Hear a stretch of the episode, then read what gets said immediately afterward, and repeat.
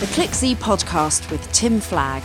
Insight, opinion, and advice from the leading practitioners in digital marketing and e commerce.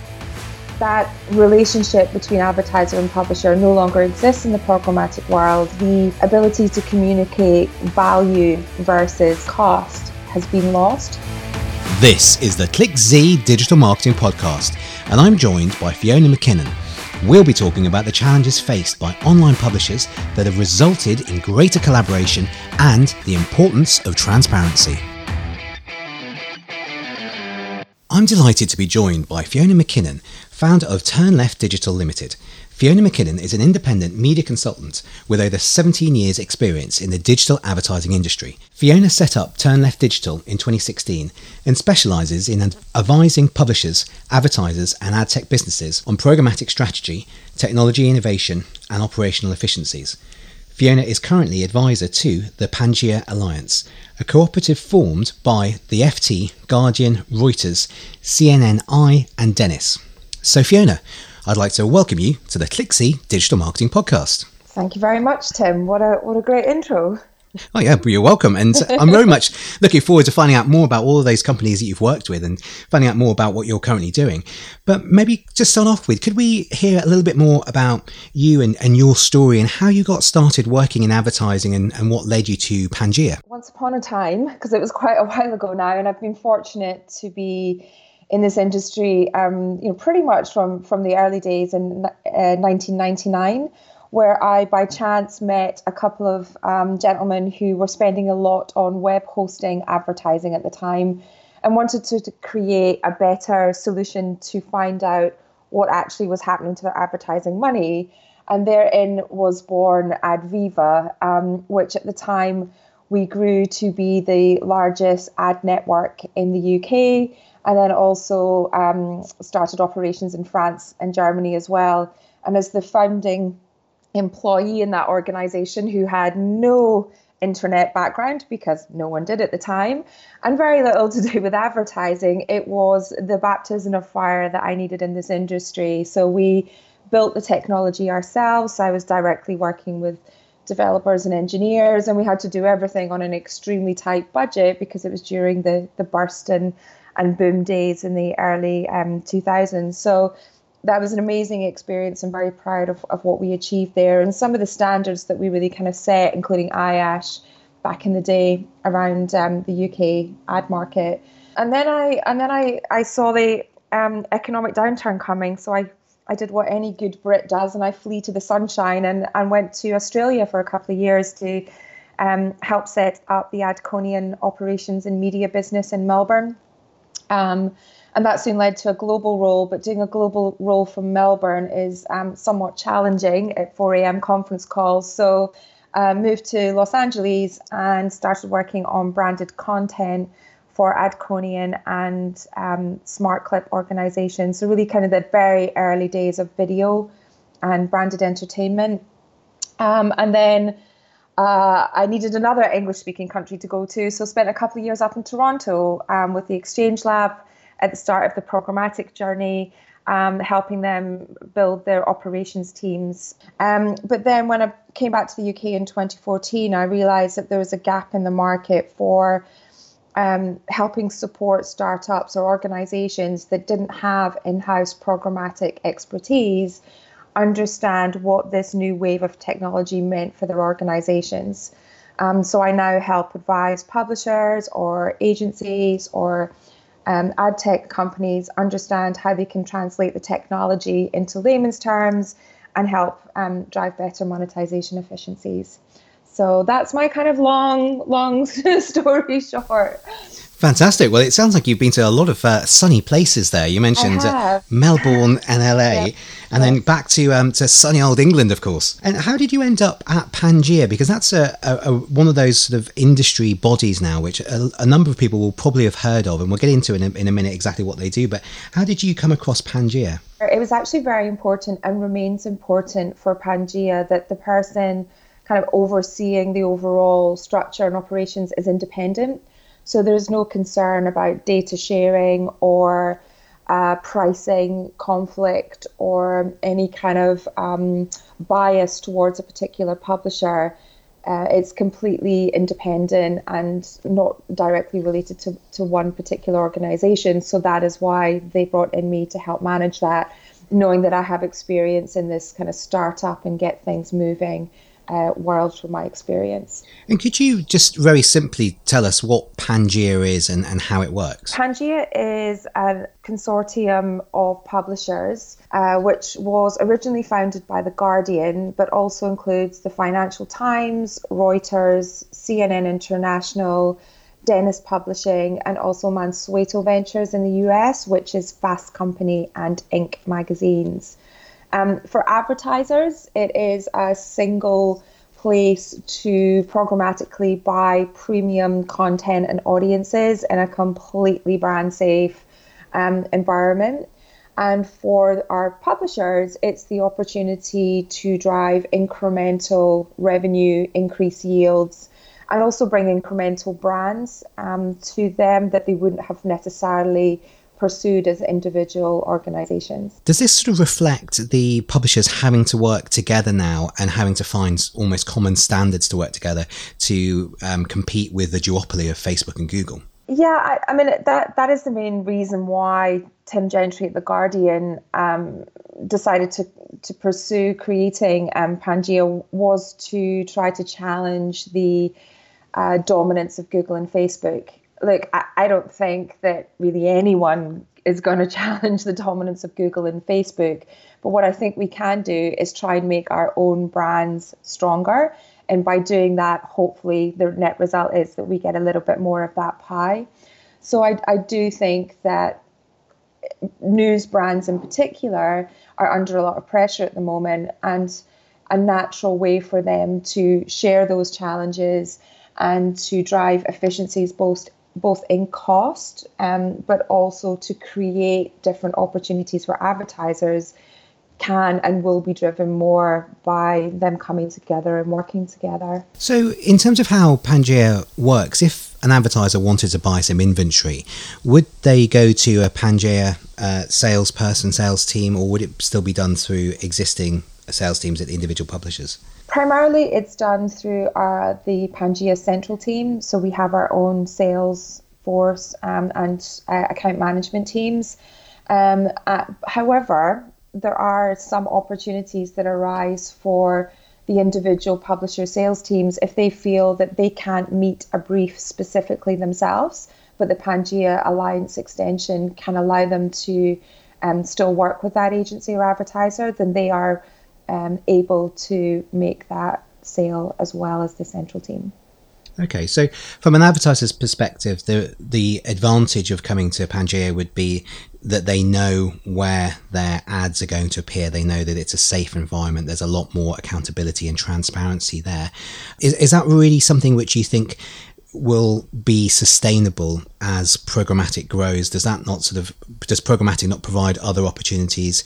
And are we not sort of seeing the industry trying to clean up its act and introduce more transparency generally?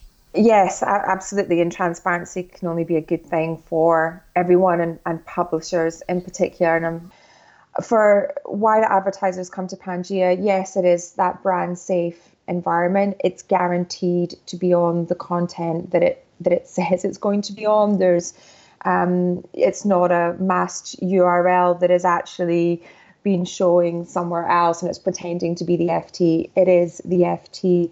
Um, and advertisers only know that that is the case if they build a direct relationship with the publishers that they actually want to be working with. So I see that, yes, programmatic allows you to put your ads anywhere your audience is, but I feel like there's going to be more of a shift back to building relationships directly between publishers and advertisers and those guarantees around placement. Um, what we also offer at Pangaea, which is different to the individual um, publishers themselves, is that we combine the data and customer or reader journey across all of our publishers and are able to create this layered perspective of, for example, an FT um, heavy reader who is obviously high net worth individual, a business reader, and we know all what the profiling of an FT user looks like. we can overlay that with a sports reader on the Guardian and have you know luxury golf brands or uh, tennis packages or whatever it might be with those two data layers combined. Now, the Guardian can't do that on their own on their sports page because they don't have that FT insight and the FT doesn't have any sports content. So, by bringing those two things together, the content and the user journey, we can offer advertisers that something different that they can't get outside of the Pangaea Alliance. And then it, that's where we bring those incremental brands to each of our separate publishers in turn as well. And that would seem to rely upon a, a sort of technical uh, standard, a, a, sort of common technical standard, maybe even a common pixel. I know that there's um, Digitrust, for example, who are now sort of you know pr- providing a common user ID pixel that publishers can use. Is that the sort of technology which Pangaea is going to rely upon in order to be able to recognise that same user as they go across different publishers? So at the moment, it's done. Um, we have a DMP where the information is fed directly um, to us, and then we are able to uh, create audience overlap segments ourselves. Um, I welcome things um, like the announcement AppNexus made yesterday on their um, consortium of bringing together a unique identifier and standardization of that identification of a user you know, with MediaMath and Rocket Fuel and LiveIntent and some of those others. And I think that consortiums, and obviously I, I approve of consortiums, I think those kind of initiatives that seek standardization is great for everybody. It, we don't all need to be trying to solve the same problem. And I think uh, that organizations such like the AppNexus Consortium is, is good news for all of us. Yeah, that's great. Well, Thank you for giving us a bit of a perspective on Pangaea and also just looking back at some of the other issues which you've seen over the last decade or so in your career in online advertising. What are the other changes and, and challenges that you've seen other than the ones we've discussed that Pangaea answers? What are some of the big changes? You know what? In some in some strange way, some of the challenges remain right from the early days, um, and and that is around trust and transparency um, in the early days, we were new media, and I'm using the pointy fingers, you know. Yeah, we, that's right. New media to, age. Yeah, new media age, and, and we had to fight to be seen to be mainstream, and there wasn't a lot of trust in what we were doing. A lot of the money was from dot coms themselves, and I remember. You know, when the dot com first bubble burst, being around going, oh my gosh, is that the end of online advertising? Who on earth are we going to get? To come and buy our inventory because none of the mainstream traditional brands were, were spending with us at that time. So that was kind of that first challenge that we had was to become the norm and mainstream. And now if you think about programmatic, you know, that was the words that 10 years ago we weren't using at all. And now the predictions are that in just a few years' time that that will be the way that every type of media is, is, transacted. So, you know, the pace of change is really fast. However, I feel like the underlying challenges and themes that we have to address are still exactly the same. So, you know, brand safety, transparency, that middleman margin, the arbitrage model. That's, you know, the good old days that I worked in back in the early days. But, you know, now we have transparency issues around where agencies are taking their fees, um, where ad tech companies are taking their fees, and and some of those those challenges still exist today. Um, and then coming back to the publishing world, obviously the biggest ch- shift and change has been social media, and the uh, point of view that everyone is is a journalist these days. Everyone has a phone and a recording device at their fingertips, and that kind of dispersed um, source of the truth and um, where people get their news is now so vast that traditional news brands are really struggling to keep up with that change. So, at the end of all of this, I do feel like the publishers, and in particular the traditional news brands, have been the big, biggest victims of um, this pace of change in the last 20 years. Yeah. And we're going to be digging into how some of those changes are going to continue to accelerate in the future, particularly for publishers. But we're just going to take a quick break there and then we'll come back and explore that in more detail. Hi there, it's Tim here, and I've got a favour to ask. If you're enjoying listening to the ClickZ podcast today, could you please leave us a quick review? Just navigate to the review tab in iTunes or Stitcher and either share some stars or leave a comment. Not only would I be really, really grateful, but this also helps other people to discover the podcast. Thanks so much in advance. Now, back to the podcast. So, before the break, we were talking about some of the changes which have affected how online publishers have had to change and evolve. But now let's look at the future a little bit. And Fiona, could you tell us what you think are some of the biggest challenges that publishers are going to face in the future? Is it going to be programmatic? Is that a challenge or an opportunity? I feel that programmatic uh, was originally uh, considered to be an opportunity in that it would allow both advertisers more ability to find their audience across a wider reach and also for publishers to be able to um, have advertisers pay the best price for their inventory. What's actually happened is that the use of technology has separated the relationship that advertisers and publishers used to have. And specifically, and close to my heart, is what's happened in the premium publisher space, where that relationship between advertiser and publisher no longer exists in the programmatic world and the ability to communicate value versus cost has been lost. So, from a premium perspective and brand dollars, there's this great disintermediation that's happened because of technology between news brands and, and those premium dollars. And the lack of transparency in the programmatic model these days is another really big concern, and particularly for my publishers that I work with.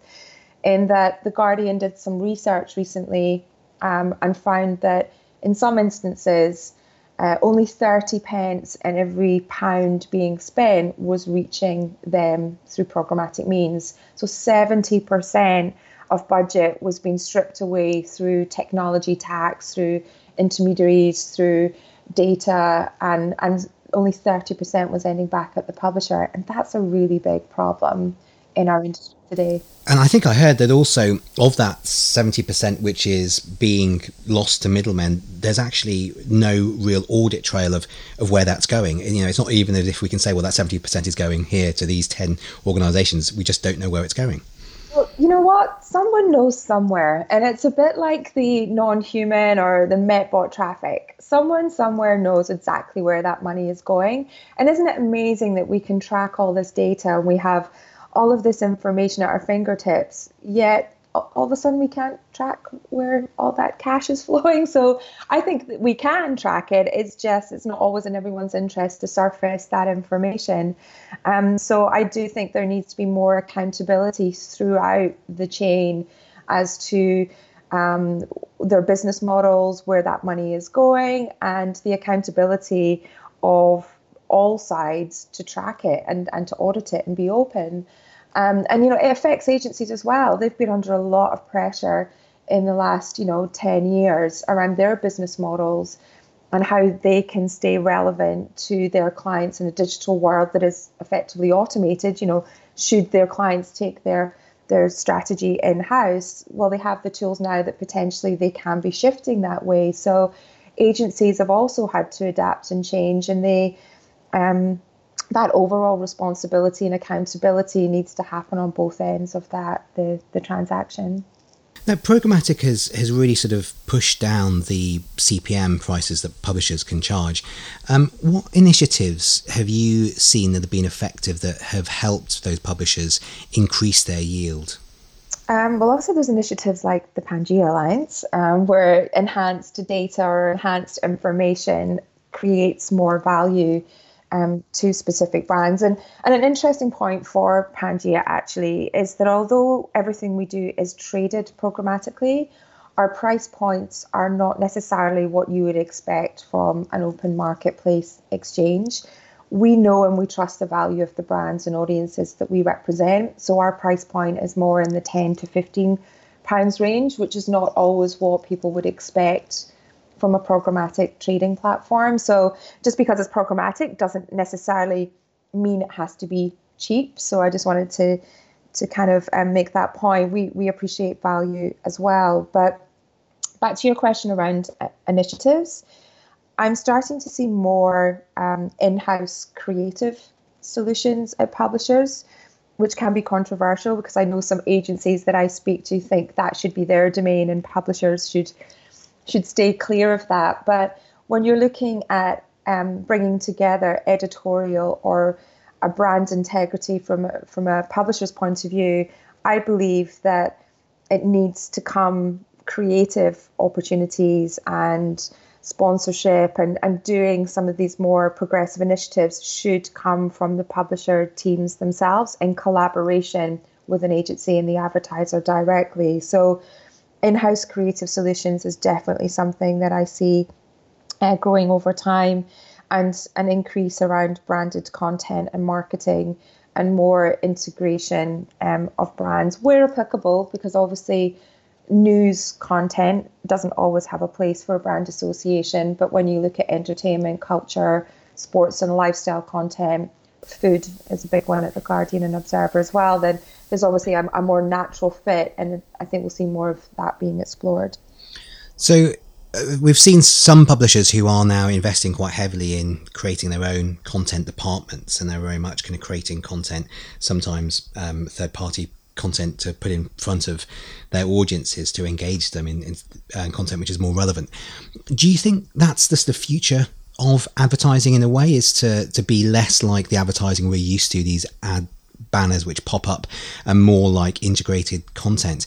And do you think that's maybe a sort of a, a solution or even a reaction to the rise of things like ad blockers? Yeah, it, it's an interesting one because um, the, there's a place for all different types of advertising and and messaging, and you know, I, I think it would be a sad day if if all we ever saw was ads that were directly retargeted to us. You know, um, there's still a place for that emotional reaction to a brand. Look at all the Pepsi and Heineken conversations that are happening now, um, where brands are trying to create content and, and actually have a news point of view as well. You know, um, the Super Bowl this year, there was a lot of those that were directly having a go, I think, at Trump and what was happening in the world. So, you know, brands themselves are creating content and it's kind of going both ways, you know they they are piggybacking news items to be more relevant to their different audiences, as well as you know news brands trying to find ways to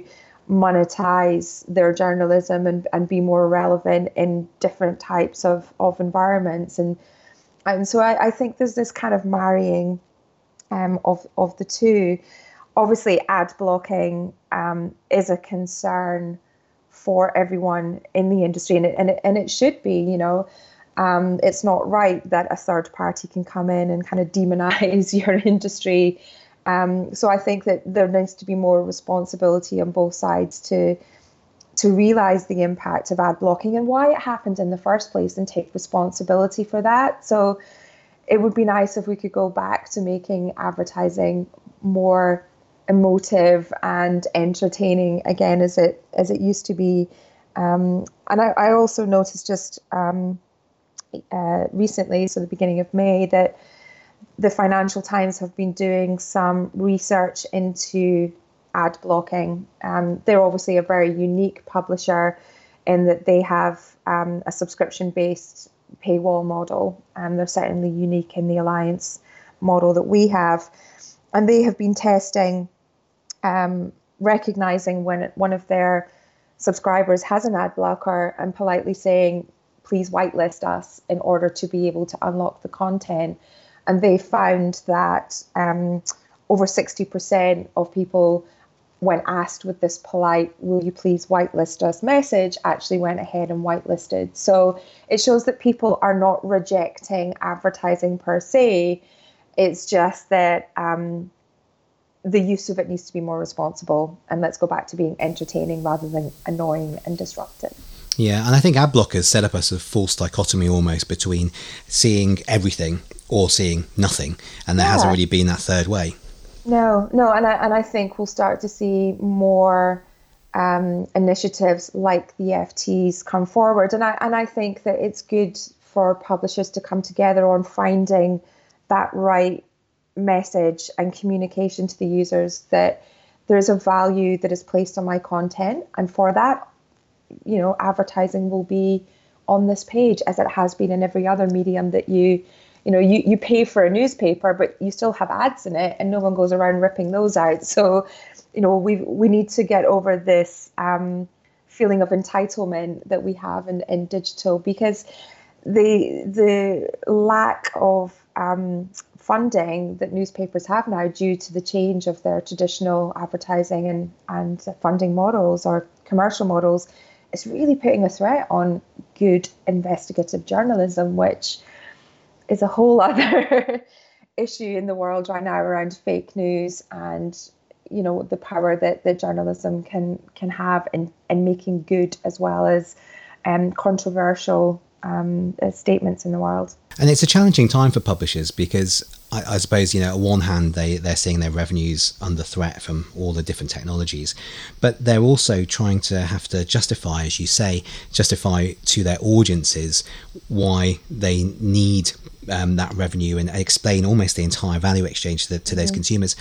But from the consumer perspective, from the audiences who are reading those those um, newspaper sites, do you think they are okay with publishers taking their data.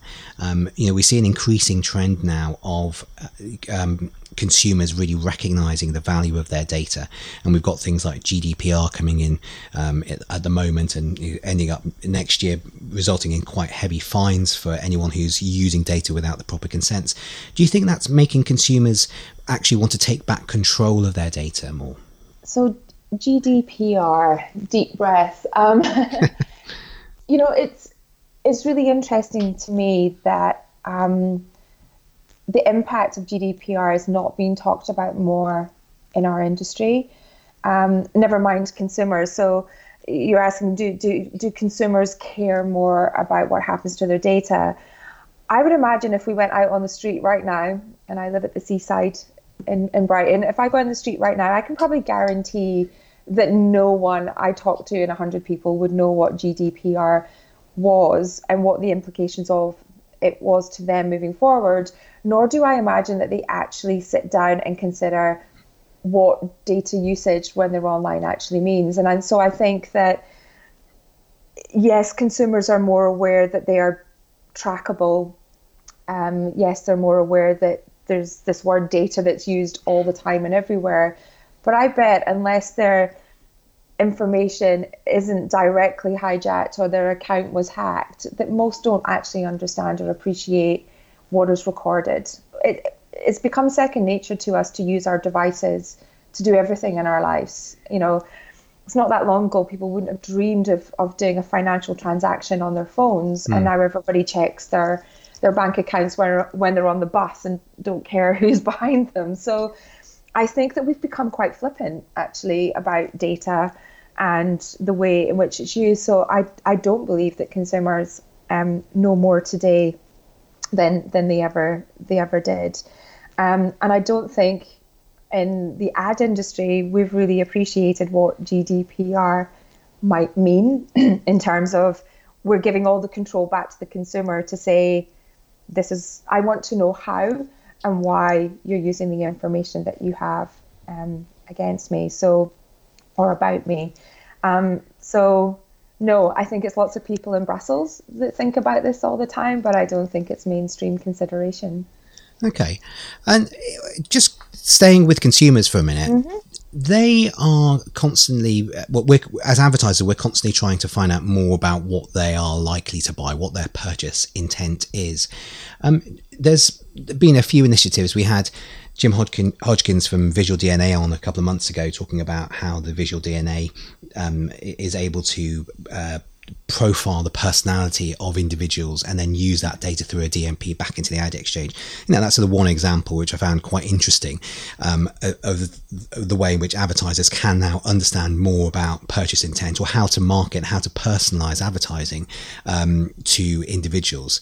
Do you think that's something which we are going to see increase over the next couple of years as technology allows us to bring more data in about these individuals? And do you think we're going to hit a bit of a sort of a wall when the consumers um, say, well, you can't have any more data, you're taking too much? Yeah, so I mean, obviously, um, Visual DNA and, and, and what they do is very much um, from an advertiser's rather than than kind of publisher use of data perspective. And I I do think that there is a lot of value to um, brands working with companies such as, as, as Visual DNA and others to better understand their users' wants and dreams and wish list, because that's literally what it is, creating a wish list of products. Then you know I, I, I think that has its place, and also providing that the data collected um, by those advertisers around that individual is actually used to better enhance the customer experience, then I'm all for it.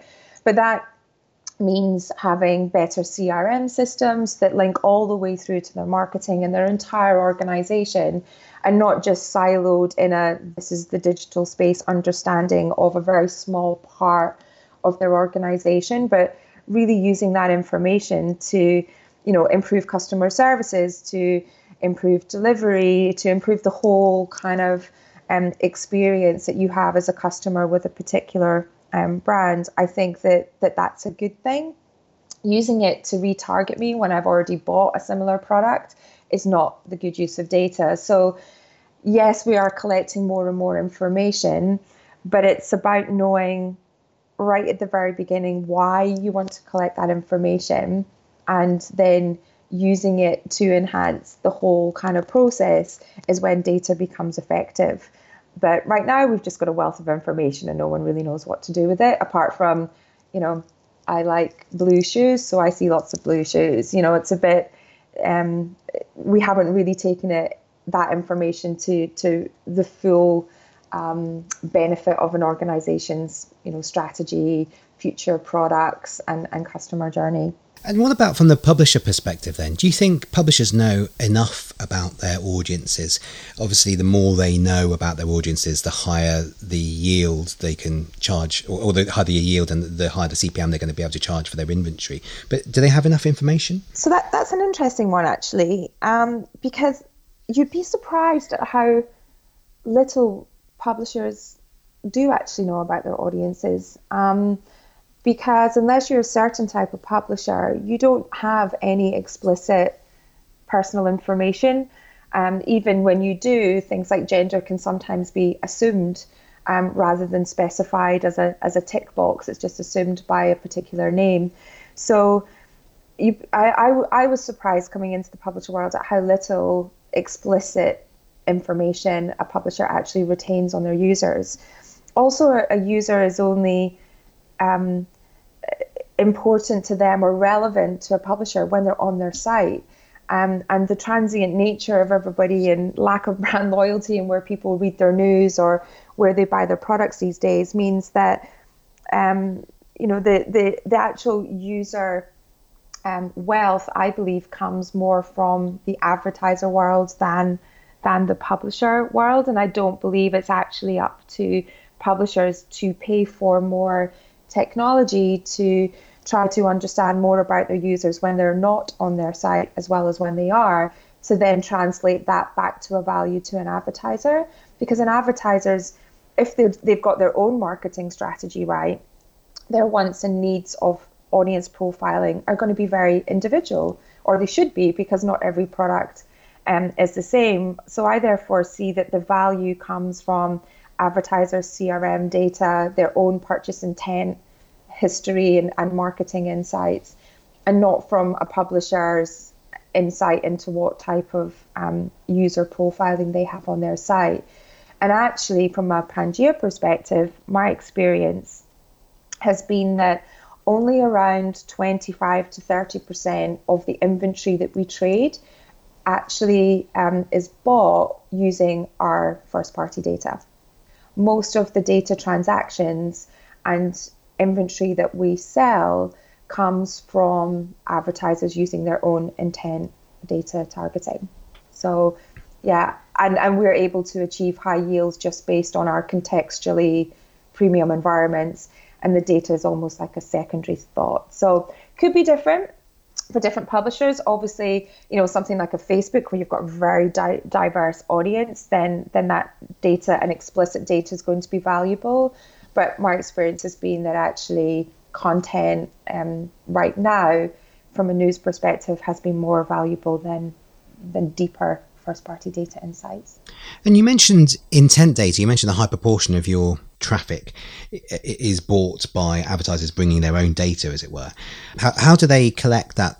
Um, that intent data generally. Do you have a sort of insight into what sort of sources they're using? So advertisers will be using obviously their own um, data that they have from previous customers. So who has bought, what on what frequency, what different kind of price points, um, what type of products in geographical regions, or age profiling, or gender, obviously.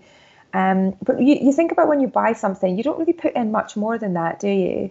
So unless you are a loyal customer or you have in some way appreciated the value that you bring and have translated that into giving more data back, then an advertiser themselves don't really know too much more than where you live to have your product delivered, your you know the postcode, your and and perhaps your age, but I can't remember the last time I put in my date of birth um, to buy something online. So um, I, it, it, it's an interesting one that the depth of data I don't think is as important as to the use of it. and it's funny actually, you know how um, it goes back many many years, but the uh, initial profiling, and you wonder how do people know that 27% of Scottish people buy Heinz baked beans?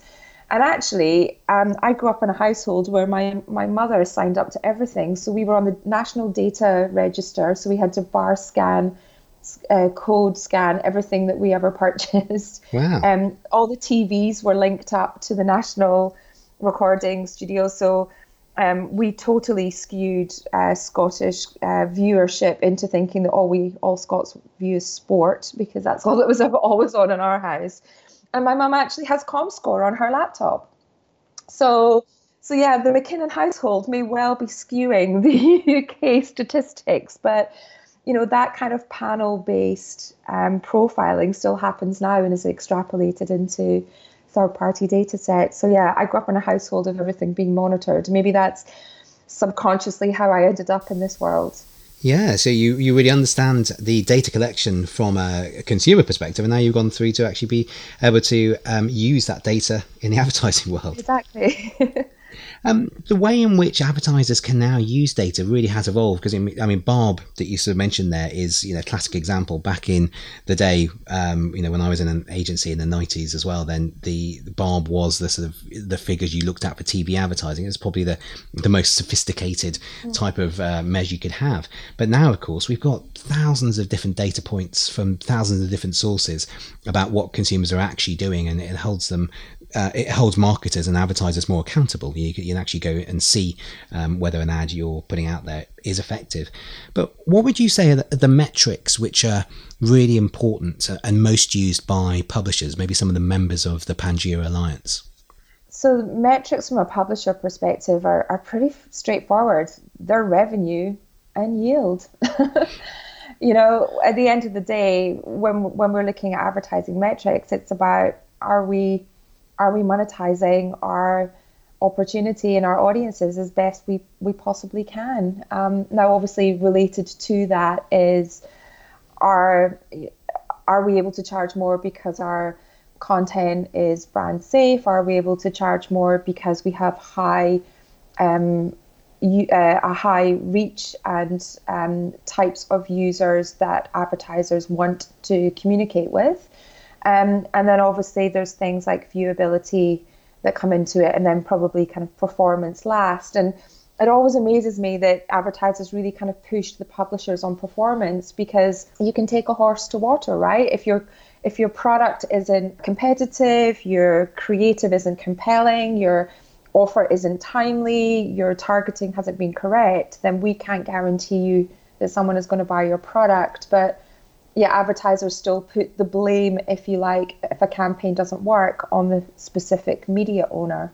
Um, our job as the media owner is to make sure that you know our pages look good, our audiences are are happy, they're coming back regularly, and that we take responsibility for our ads being in a prominent position that assures the brand the best opportunity for that to actually perform. And so, if that's the case, if you know, advertisers are very much still focused on performance, do you think it's an easy sell or a hard sell um, for publishers to then say to them, actually, do you know what? We, we want you to come and spend money on our premium sites or you know on our on our private marketplaces, um, where we're going to almost give you less traffic, but it's going to be of a higher quality, and, and you know talking about things like purchase intent.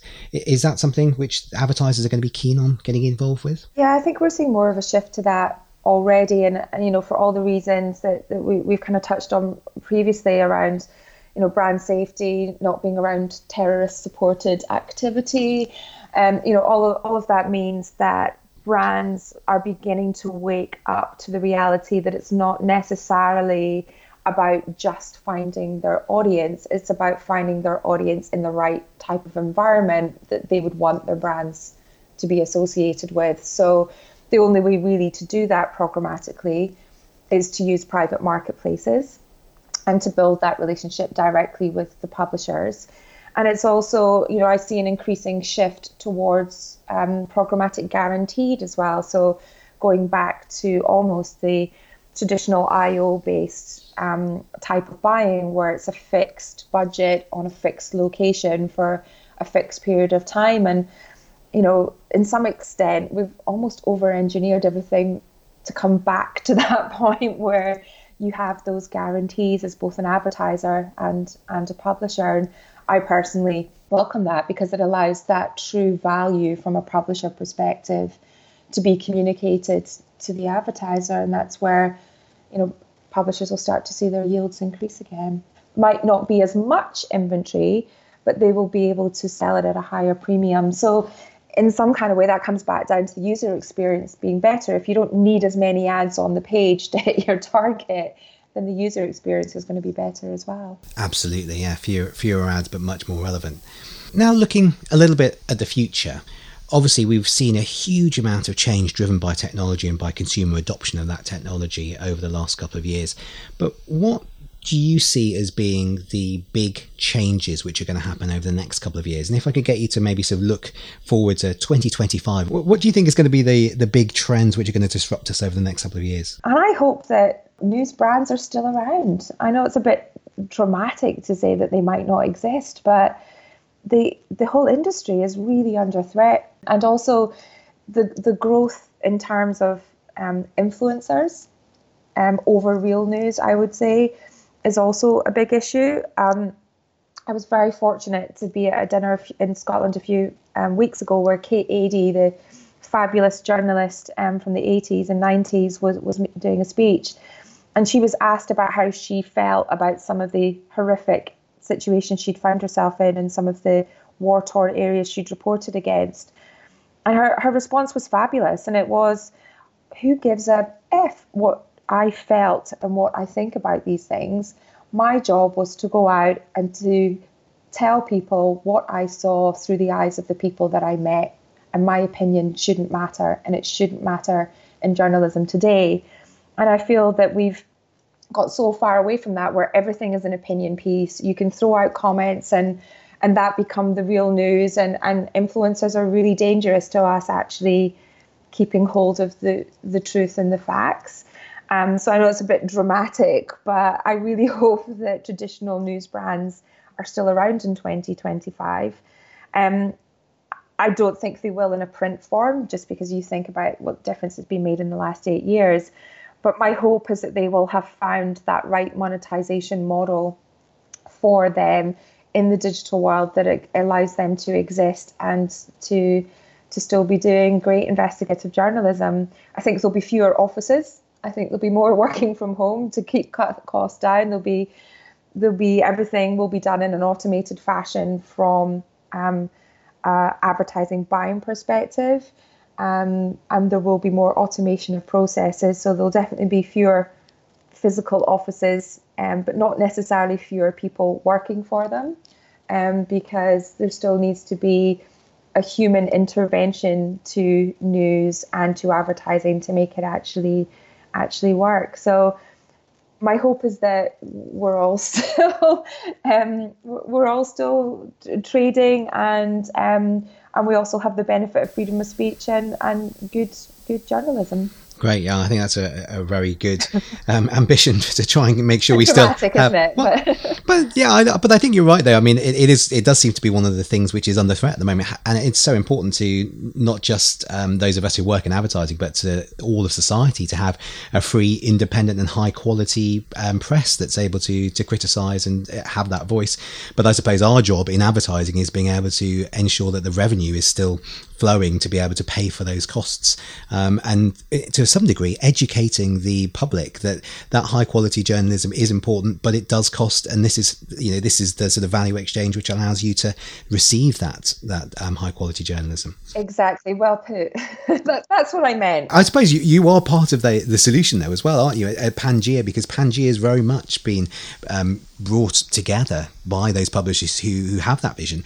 What would you say is going to be next of Pangaea, though? I mean, what have you got on your, your plan for the next of 12 months or 24 months that you can share with us about how Pangaea is going to be solving some of those problems? I do feel very, very fortunate to work with the publishers that I do at Pangaea. And, you know, we've talked a lot today about technology and data. The reason why Pangaea exists is because of the people behind it you know, there's a a, a, a real drive and an ambition from the leads that I work with in each of the organizations that they, they really see this as an opportunity to do something different, to make a statement, you know, to the industry that, that publishers can work together and that although we all have our own individual um, strategy and business models, there's enough common ground that we can we can do some good. Now, obviously, the, the first objective of Pangaea for the next 12 months is, is to drive meaningful revenue for each of those publishers. And, and that means something different to everybody that we work with, depending on where we fit into their overall strategy. But, you know, I want to see more international growth. About 40% of our revenue comes from non UK buyers. So I would love to see that grow um, over time and for us to be a real um, seen as a, a, an important sales arm for each of the individual organizations. A way that we can do that is to invest more in some of the products that we're offering. So we're looking at video, uh, we are looking at mobile solutions, um, and we're also looking at our enhanced targeting capability. So, not necessarily what more data points can we take from consumers, but what what more information can we take from content and behavior on our sites to inform purchase intent or to inform an advertiser's buy. Um, so there's um, that uh, that's taking place as well. Towards the end of the year, we'll probably be looking at more partners um, coming into the fold. Um, and right now, we're we're just looking to get um, a, a clarity on the technology that we need for longevity um, of the alliance. And I do think you'll start to see publishers coming together to um, consolidate some of those technology costs and to also drive innovation themselves from a kind of publisher first technology standpoint. So that's something, a couple of projects that we're working on at Pangaea is um, bringing together the great minds that we have as a collective to um, prototype and to challenge some of the tech solutions that are available to us and flip that into something that's more directly relevant. So a lot. Absolutely. I was going to say you've got your work cut out for you in, in, over the next few months. There's going to be so many different parts of that jigsaw you need to fix. Um, and how can we stay in touch with and find out more about Pangaea? Pangaea, um, we are pangaeaalliance.com, so you can find um, uh, us through that. Um, Martin Bojsos is our um, uh, sales director, so he's very active in market, and you can find him and myself um, on LinkedIn. Um, you, if you have a relationship with any of our publishers, so the Guardian, Financial Times, CNN, Reuters, Dennis, or Mansueto Ventures, you can approach your sales um, person there or contact there, and they can direct you through to us. Um, also. Um, I'm I'm always speaking at things as well. So if you ever see me from Stockholm to London to wherever, come and say um, hello as well. Well, Fiona, that's been a great overview of the world of publishing and advertising and how they come together and the role which Pangaea is is playing in the future of that relationship. Thank you so much for bringing it alive with some of the examples and, and talking us through some of the, the ways in which publishers can adapt to those challenges. It's been great to talk to you. Thank you so much. Thank you, Tim. Thank you. Find more episodes at clickz.com forward slash podcasts or follow me on Twitter at Tim for Change. We'll be talking to more of our experts over the next few weeks. Until then, keep up to date with ClickZ and don't forget to review us on iTunes and Stitcher. ClickZ, the original digital business intelligence company, founded in 1997, providing best practice advice, trends, and insight from leading analysts and practitioners to a global community of more than 300,000 digital marketing and e commerce professionals. Thank you for listening, and bye for now.